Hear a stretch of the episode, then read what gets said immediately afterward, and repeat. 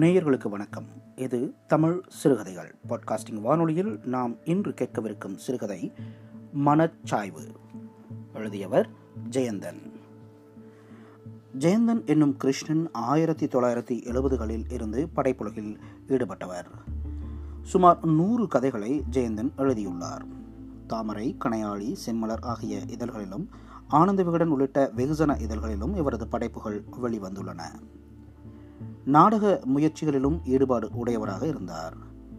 பல்வேறு நாடகங்களையும் சில நாவல்களையும் எழுதியுள்ளார். தமது இறுதி காலத்தில் கோடு என்னும் பத்திரிகையை நடத்தினார். திராவிட இயக்க ஆதரவாளராக தமது வாழ்க்கையை தொடங்கியவர் பிற்காலங்களில் இடதுசாரி கருத்துக்களின் மீது ஈடுபாடு கொண்டவராக வாழ்ந்தார். இப்பொழுது கேட்கலாம் ஜெயந்தன் அவர்கள் எழுதிய மனச்சாய்வு சிறுகதை. பெரியப்பா, பேப்பரையும் மூக்கு கண்ணாடியையும் தாழ்த்தினார் சிதம்பரநாதன். முன்னால் ராஜசேகரன் நின்று கொண்டிருந்தான். கூட அந்த பெண். வாப்பா. அடுத்து கண்களாலேயே இவள் யார் என்ற நாகரிகமான கேள்வி. வந்து முன்னால் கிடக்கும் சோஃபாவில் உட்காரும் ராஜசேகரன் உட்காரும் போதே நீயும் உட்கார் என்று அவளை பார்க்க அவளும் வந்து உட்கார்ந்து கொள்கிறாள். என்ன விஷயம்? ஊருக்கு சமீபத்தில் போயிருந்தியா? சமீபத்தில் போகலை பெரியப்பா, ரெண்டு மாதம் முன்னாடி தான் போனேன். வீட்டில் எல்லாரும் எப்படி இருக்காங்க?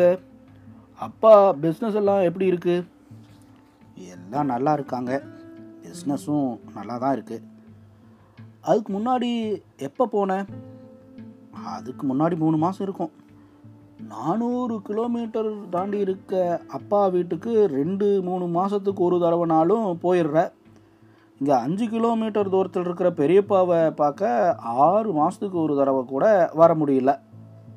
இல்லைங்க பெரியப்பா, இப்போ கூட ஏதோ இந்த மேடங்காரியமாக தான் வந்திருக்க. என்ன இவங்க கவிஞரா? முதல் தொகுப்புக்கு முன்னுரை எழுதணுமா? இல்லை பெரியப்பா, இவங்க கவிஞர் இல்லை. இது டாக்டர் வள்ளியம்மை, என் கூட படித்தவங்க. இப்போவும் என்னை போலவே ஹவுஸ் சர்ஜனாக இருக்காங்க. இப்போ இல்லாட்டியும் இவங்க ஒரு காலத்தில் கவிதை எழுதுவாங்க. எப்படி சொல்கிறீங்க? பாம்பின் கால் பாம்பரியும். சரி, வந்த விஷயம் என்ன? பெரியப்பா ஒரு அதிர்ச்சியான சந்தோஷம். என்ன அது? நாங்கள் திருமணம் செய்துக்கிறதா முடிவு செஞ்சுருக்கோம். சிதம்பரநாதன் உள்ளுக்குள் சொல்லிக்கொண்டார். ஏதோ சிக்கல் இருக்குது. இல்லாட்டி பையன் ஏன் பத்திரிகை அடிக்கிறதுக்கு முன்னாடி இங்கே வர்றான்? அதுவும் பெண்ணோட. அவருக்கு கொஞ்சம் ஹாஸ்ய உணர்வு உண்டு. அவர் சொன்னார், செஞ்சுக்கோ. இதை கேட்டு இவர்கள் இருவரும் கொஞ்சம் திகைத்தார்கள். அதுக்குள்ள பெரியப்பா, உங்கள் உதவி வேணும். எதுக்கு? அப்பா இந்த கல்யாணத்துக்கு தடை சொல்கிறார். ஏன்? ஜாதி. சிதம்பரநாதன் முகம் மாறிவிட்டது, சுருங்கிவிட்டது. இவர் சிதம்பரநாதனும் ராஜசேகரனின் தந்தை நாகசுந்தரமும் இளமையிலிருந்தே ஒருவரையொருவர் ஒருமையில் அழைத்து கொள்ளும் பருவத்திலிருந்தே நண்பர்கள். அவரை மிக நன்றாக அறிந்தவர் இவர். அவரே ஜாதிய தடை விதிப்பார் என்பது இவர் கற்பனையும் செய்யாத ஒன்று. நாகசுந்தரமும் இளம் வயதில் ஒரு கோபம் கொண்ட இளைஞர்தான். அநீதிகளை கண்டால் வெடிப்பார். ஜாதி மத வேற்றுமைகள் எல்லாம் அவருக்கு கடும் குற்றங்கள். அவற்றிற்கு எதிராக உரத்த குரல் எடுத்து முழக்குவார். வைதிகர்களை அதிர அடிக்கும் சில நேரடி நடவடிக்கைகளில் ஈடுபட்டதும் உண்டு. அவர் அரசியலிலோ சமூக பணியிலோ ஒரு பெரிய தலைவர் என்ற நிலைக்கு போகாவிட்டாலும் ஒரு குறுகிய வட்டத்திலாவது அவருக்கென்று ஒரு உருவத்தை ஏற்படுத்தியிருந்தவர். சிதம்பரநாதனும் இவரை போலவே கொள்கைகள் கொண்டவர் தானென்றாலும் இவர் ஒரு மிதவாதி என்கிற அளவுக்கு நாகசுந்தரம் தீவிரவாதம் பேசுவார். ஒரு முறை இருவருக்குமே வாக்குவாதம். நாகசுந்தரம் அன்று புதிதாக ஒரு கருத்தை முன்வைத்தார். நாகசுந்தரம் நாட்டில் கலப்பு திருமணங்கள் மட்டும்தான் நடக்க வேண்டும் என்று சட்டம் போட வேண்டும் என்று சொன்னார். ஜாதி ஒழிய இதுதான் ஒரே வழி என்று பேசினார். இது அபத்தம் என்றார் சிதம்பரநாதன். எப்படி? திருமண வாழ்க்கை என்பது ஒரே கோணம் கொண்ட பிரச்சனை அல்ல, அது பல அம்சங்களை கொண்டது. தனி மனித இல் வாழ்க்கையில் சட்டங்கள் எப்படி குறுக்கிட முடியும்? ஜாதிகளுக்கிடையே கல்யாணங்கள் நடக்கக்கூடாது என்று மட்டும் சட்டங்கள் எப்படி குறுக்கிடுகின்றன? அதனால்தான் நாம் அதை எதிர்க்கிறோம்.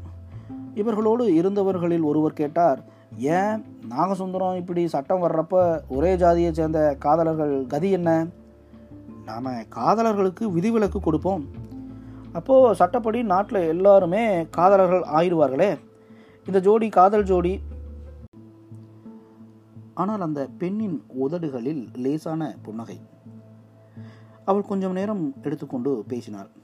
இது நாடகம் இல்லை சார், நாங்கள் ஒரு தந்தைங்கிறத விட்டுடுவோம், சாதாரணமாகவே பார்ப்போம். ஒரு கல்யாணம் ஏற்பாட்டை செய்துக்கிட்டு ஒரு தாயாதியை கூப்பிட போகிறோம், அவருக்கு ஏதோ கோபதாபம், வரமாட்டேன்னு சொல்கிறார். ஆனால் நாம் விடுறதில்லை, ஆள் மேலே ஆள் விட்டு சமாதானப்படுத்துகிறோம். அப்புறம் நாமாவே நேரில் போய் கூட கூப்பிட்றோம். இதுக்கு அர்த்தம் அவர் கடைசி வரையில் வர மறுத்துட்டா அந்த கல்யாணம் நின்று போடுங்கிறதில்ல. ஒவ்வொருத்தருக்கும் ஒரு ஸ்நானமும் மரியாதையும் உண்டு, அதை கடைசி வரை முடிஞ்ச அளவுக்கு கொடுத்தோம்ங்கிற கேள்விதான் நமக்கு. சிதம்பரநாதன் வாய்விட்டு சிரித்தார். பிறகு அவளை கணிப்பதற்காக அவள் முகத்தை கொஞ்சம் ஆழ பார்த்தார். அவர் ஆகும் ஒன்றும் தெரியவில்லை. பெண் மூக்கும் மொழியுமாக இருக்கிறாளே தவிர குறிப்பிட்ட ஜாதியாக முகத்தில் எந்த முத்திரையும் இல்லை. அவர் அந்த பெண்ணிடம் கேட்டார், கோவிச்சுக்காதேம்மா, இவன் அப்பாவோட பேச வேண்டிய ஒரு புள்ளி விவரத்துக்காக தேவைப்படுது, உங்கள் ஜாதி பெயர் என்ன? அந்த பெண் பட்டென்று அழுத்தமாக திருத்தமாக பொட்டில் அடித்த மாதிரி சொன்னால், இந்த ஜோடி வெறும் ஜோடின்னு கண்டுபிடிக்க என்ன மிஷின் இருக்குது? இதை கேட்டு அங்கிருந்து அனைவரும் சிரித்தார்கள். ஆனால் நாகசுந்தரம் சிரிக்கவில்லை. அதற்கு பிறகும் கணிசமான காலம் வரை அவர் தனது கருத்தை வலியுறுத்தித்தான் வந்தார்.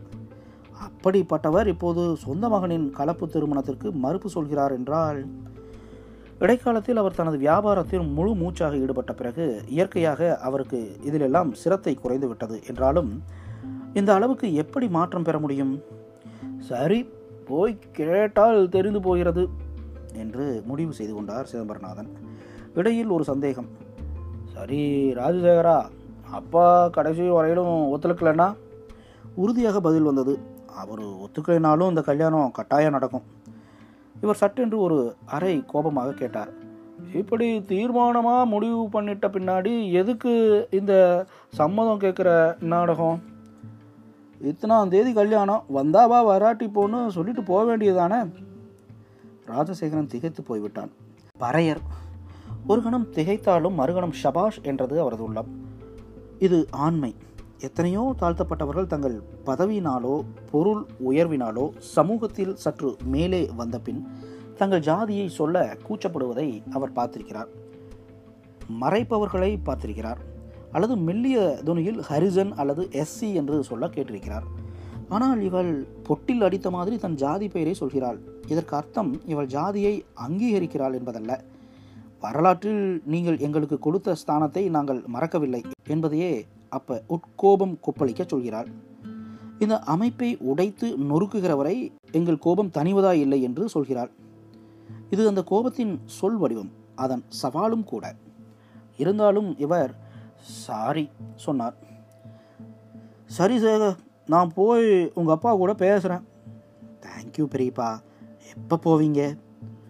நானா என்று யோசித்த சிதம்பரநாதன், அடுத்த வாரம் போக முடியும் என்றார். நான் இந்த செவ்வாய்க்கிழமை போகலாம்னு இருந்தேன்.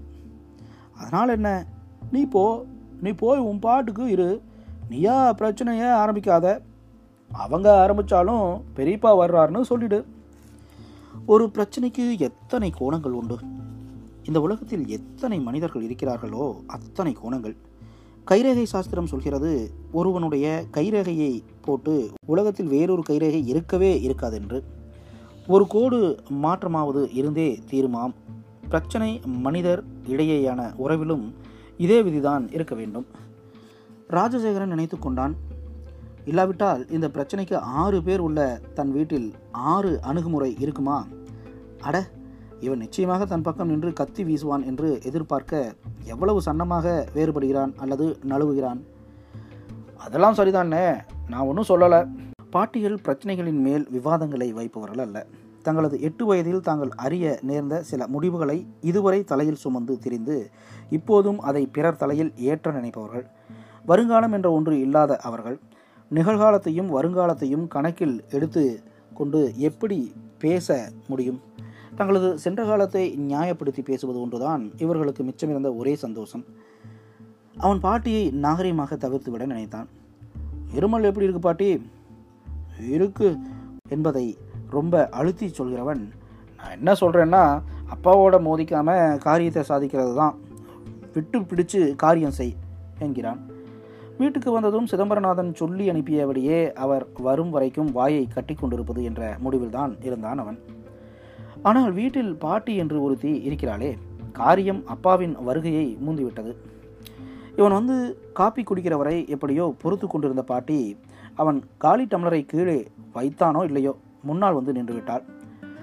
நான் சொல்கிறேன்னு கோவிச்சக்கூடாதடா ராஜா, உலகத்தில் படித்தவன் தாண்டா முட்டாள். ஆமாம் பாட்டி, ஆமாங்காத இல்லாட்டி உன் புத்தி ஏன் இப்படி போகுது? அது சரிதான், ஒரு மட்டா தூக்கிக்கிட்டு போகாமல் அப்படி போயிட்டானாலும் இந்த கன்றாவியெல்லாம் கேட்க வேணாம், பார்க்க வேணாம். பல்வழி பாட்டி, ஏண்டா கேலி பண்ணுறியா? இல்லை பாட்டி, வர்றப்ப மணப்பாறை முறுக்கு வாங்கியாந்தன், பல்லு நல்லா இருந்தால் அம்மாக்கிட்ட பத்து கேட்டு வாங்கிக்க. ராஜசேகரனின் தங்கை சாந்தா சிரித்தாள். இந்த சிரிப்பு பிரச்சனைக்குள் அம்மாவை பிரவேசிக்க வைத்து விட்டது. அவள் மகளை பார்த்து சத்தமிட்டாள், வாய் மூடுடி, அவன் திமிர் தண்டமாக பேசுகிறான், இவன் சிரிக்கிறான், அவன் செய்கிற வேலை நாளைக்கு என்ன ஆகணும்னு தெரிஞ்சால் உனக்கு சிரிப்பு வருமா?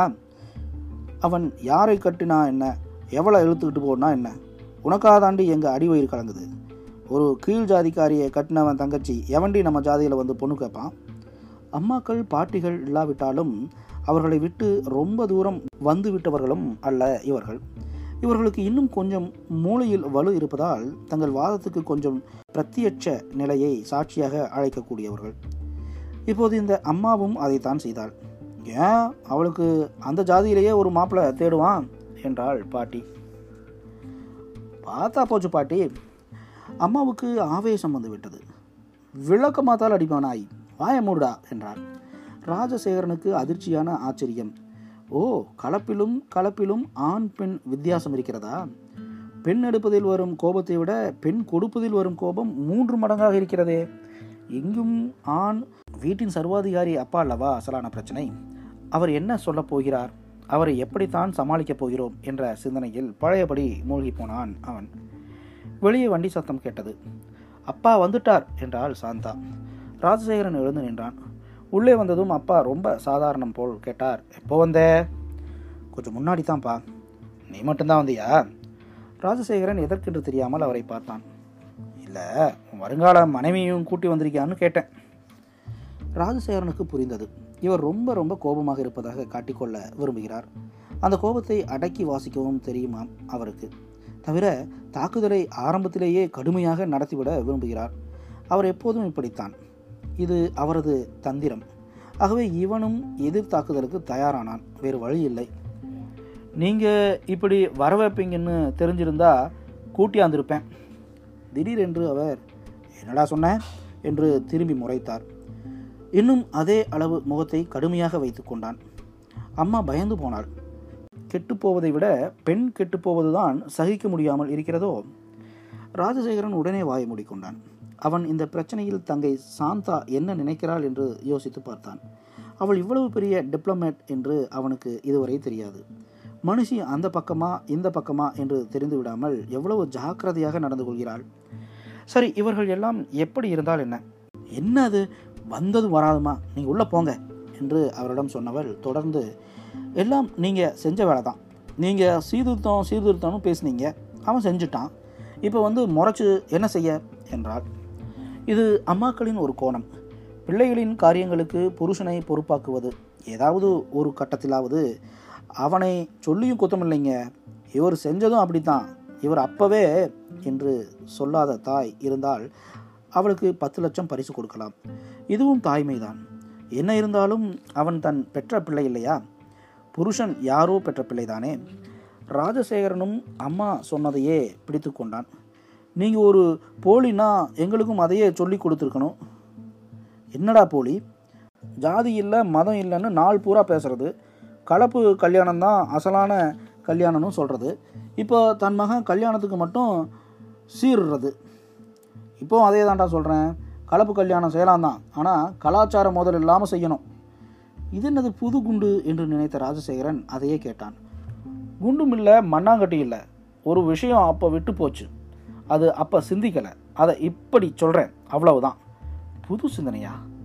புது சாக்கா? கேளுடா வெங்காயம், ஒரு ஜாதி சைவமாக இருக்குது, இன்னொரு ஜாதி அசைவமாக இருக்குது.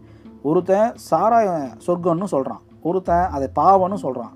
ஒரு ஜாதி அதோட நியாயம் அநியாயம் இருக்கட்டும் அன்கல்ச்சர்டாக இருக்குது, இன்னொன்றில் பெரும்பாலும் எல்லாரும் படித்து கல்ச்சர்டாக இருக்கான். ஒரு இனம் சிவப்பாக இருக்குது, ஒன்று கருப்பாக இருக்குது. இதையெல்லாம் அப்படி இப்படியே வச்சுக்கிட்டு முரட்டுத்தனமாக கலப்பு கல்யாணம் செய்தால் என்ன நடக்கும்?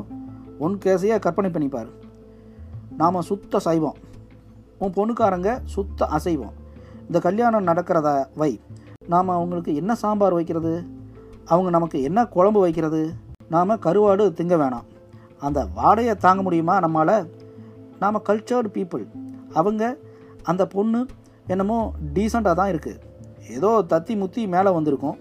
ஆனால் அவங்க சொந்தக்காரங்க, அவங்க நாலு பேர் நாளைக்கு கண்ணங்கரையல்னு மேல் சட்டை கூட இல்லாமல் வந்து நம்ம வீட்டு சோஃபாவில் கால் வச்சு குந்திக்கிட்டு வெத்தலைச்சியை எங்கே துப்புறதுன்னு தெரியாமல் முழிச்சா எப்படி இருக்கும்? உறவுங்கிறது ஒன்றோட ஒன்று கலக்கிறதுடா. சாந்தா இதற்கும் சிரித்தாள். அதுதான் போகுது சமயக்கட்டில் சம்பந்தி அம்மாக்கள் என்ன பேசிக்கிறது. முதல்ல ஒருத்தர் பாஷை ஒருத்தருக்கு புரியுமா என்ன? கலப்பு திருமணம் தாராளமாக நடக்கட்டும், ஆனால் அது முதல்ல ஒரே கலாச்சார எல்லைக்குள்ளே இருக்கிற ஜாதிகளுக்குள்ளே நடக்கட்டும். ராஜசேகரனுக்கு தெரிந்தது, இந்தியாவில் ஜாதிய பகைமை பெருமளவு மறைந்துவிட்டாலும் உறவு மட்டும் ஏற்படாமல் ஜாதிகள் குறிப்பாக திருமண கலப்பில் இன்னும் தனித்தனி தீவுகளாகவே தங்கி நிற்பது அவன் அறியாததல்ல. இவர் அந்த தீவில் வசதியாக உட்கார்ந்து கொள்ள விரும்புகிறார். அவன் கேட்டான், அப்பா, அந்த பொண்ணோட ஜாதி நம்ம கலாச்சார எல்லைக்குள்ளே வர்ற ஜாதியாக இருந்தால் நீங்கள் ஏற்றுக்குவீங்களா? நீங்கள் ஏற்றுக்குவீங்க? ஆமாம், இது ஒரு சந்தர்ப்பவாதம், ம் வெங்காயவாதம். ஆசாமி வசமாக மாட்டிக்கொண்டு விட்டதை அறிந்து உள்ளுக்குள் சந்தோஷப்பட்டான் ராஜசேகரன். இருந்தாலும் கொஞ்சம் தொடர்ந்து பேச விரும்பினான். அவன் கேட்டான், ஜாதிங்கிறது இந்த நாட்டில் ஆயிரக்கணக்கான வருஷமாக இருந்து வர்ற ஒரு கொடுமை, அதை ஒழிக்க நாம் ஏதா ஓரளவு தியாகம்னாலும் செய்ய முன்வர வேணாமா? இந்த சின்ன கலாச்சார பிரச்சனையில் கூட நாம் கொஞ்சம் விட்டு கொடுக்கவும் பொறுத்துக்கவும் செய்யலைன்னா எப்படி?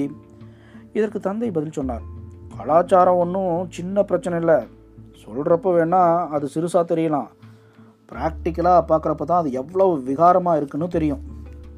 ராஜசேகரன் திடீரென்று வெகு சாந்தமாகி, சரி உட்காருங்கப்பா என்றான். நாகசுந்தரத்திற்கு ஆச்சரியம்தான், என்ன பயல் திடீரென்று மடங்கிவிட்டானா என்று. இருந்தாலும் அவர் உட்கார்ந்தார். இவனும் உட்கார்ந்து கொண்டான். அம்மா, அப்பாவுக்கு காப்பி கொண்டாமா? அம்மா சந்தோஷமும் நிம்மதியுமாக காப்பி எடுக்க உள்ளே போனாள். கலாச்சாரம் ஒன்று தான் உங்கள் அப்ஜெக்ஷன்னா இந்த பிரச்சனை ரொம்ப சுலபமாக தீர்ந்து புரிந்து போகுதுங்கப்பா. எப்படி? கலாச்சாரத்தில் அவங்க நம்மளை விட மேம்பட்டவங்கப்பா. அவங்க தாத்தாவே ஸ்கூல் ஹெட்மாஸ்டர், அப்பா தாசில்தார், அண்ணன் ஆர்மியில் கேப்டனாக இருக்கார், அக்காவும் ஒரு டாக்டர் தான், அமெரிக்காவில் இருக்காங்க. அவங்க யாரும் வந்து நம்ம வீட்டு சோஃபாவில் உட்காந்துக்கிட்டு வெத்தலை எச்சியை எங்கே துப்புறதுன்னு முழிக்க மாட்டாங்கப்பா. நாகசுந்தரம் விதிர் விதிர்த்து போனார். முகம் வெளுத்து விட்டது. மௌனம் கணிசமான நேரம் எடுத்தது. குடும்பம் முழுக்க அவரது அடுத்த வார்த்தை என்ன என்ற நெஞ்ச படபடப்போடு காத்து நின்றது. கடைசியாக ராஜசேகரன், என்னங்கப்பா என்றான். அவர் அவன் கட்டிய நாக பாஷத்தை உதறியது போல சட்டென எழுந்து வேகமாகவும் வெறுப்பாகவும் சொன்னார், அதெல்லாம் சும்மாடா, என்னதான் இருந்தாலும் அதற்குள்ள வித்தியாசம் இருக்க தான் செய்யும். சொன்னவர் இவன் பதில் எதையும் எதிர்பாராமல் விருட்டென உள்ளே போய்விட்டார். ராஜசேகரனுக்கு அவர் மேல் கடும் கோபமும் அதே சமயம் தான் தோற்றுவிட்ட பயத்தில் அவர் உள்ளே ஓடுவதை பார்க்க பரிதாபமும் ஒரே சீரில் வந்தன. அவர் ஒரு டாக்டர், மன இயல் படித்தவர். தந்தையின் கோளாறு அவனுக்கு புரிந்தது. அவருக்கு எப்படியோ ஜாதி பற்றிய ஒரு பிரஜுடிஸ் நேர்ந்துவிட்டது. மனச்சாய்வு நடந்துவிட்டது. இருதயம் ஒரு பக்கமாக சாய்ந்துவிட்டது. இனி எந்த வாதத்தாலும் அதை நிமிர்த்த முடியாது. அது அப்படித்தான். இது மனித மனத்தின் அவலம். அது இவருக்குத்தான் என்றில்லை, சாய்ந்துவிட்ட எல்லா மனங்களுக்குமான பொது விதி. இந்த சாய்வுக்கு எதிராக நாம் அதிகாலையில் ஆயிரம் காரணங்களை அடுக்கி வைத்துவிட்டு போனாலும் இந்த சாய்வுகள் தங்களுக்கு ஆதரவாக உச்சி பொழுதுகளுக்குள் ஆயிரத்தொரு காரணங்களை கண்டுபிடித்து வைத்திருக்கும். அவை இந்த மாதிரி எவ்வளவு கொள்ளை சொத்தையாக இருந்தாலும் சரி, இனி பாட்டியும் இவரும் ஒன்றுதான். புதிய காலத்தின் பிரஞையற்று போனவர்கள் தவிர்க்கப்பட வேண்டியவர்கள். என்ன இருந்தாலும் அவர் தன் தந்தையாயிற்றே. தான் தவிர்க்கப்படுவதால் அவருக்கு உண்டாகும் மன வேதனை பற்றி மகனான தனக்கு இதில் தான் செய்வதற்கு இனி ஒன்றுமில்லை. எத்தனையோ மனித சோகங்கள், அதில் இதுவும் ஒன்று. இனி இந்த திருமணம் இவர் இல்லாமல் தான் நடக்கப் போகிறது. ஆனால் காலம் எந்த புண்ணையும் ஆற்றிவிடும் என்ற நம்பிக்கையும் இருக்கிறது. அவன் எழுந்து குளியலறைக்கு போனான். நேயர்கள் இதுவரை கேட்டது மனச்சாய்வு சிறுகதை. எழுதியவர் ஜெயந்தன். மீண்டும் மற்றொரு சிறுகதையில் சந்திப்போம். வணக்கம்.